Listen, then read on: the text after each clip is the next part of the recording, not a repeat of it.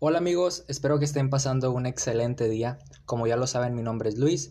Nos encontramos en el episodio número 3 de la temporada 2 y el día de hoy les compartiré mi opinión de El Escuadrón Suicida. Así que, comencemos.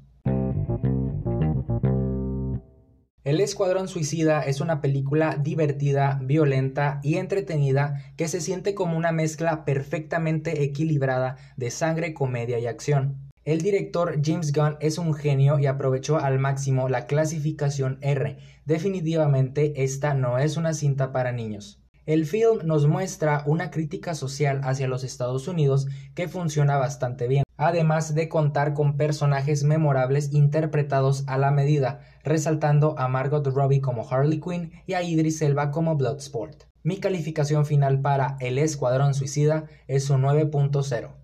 Por mi parte eso fue todo, espero les haya gustado muchísimo, no olviden estar al pendiente de los próximos capítulos y espero estén aquí en el próximo episodio.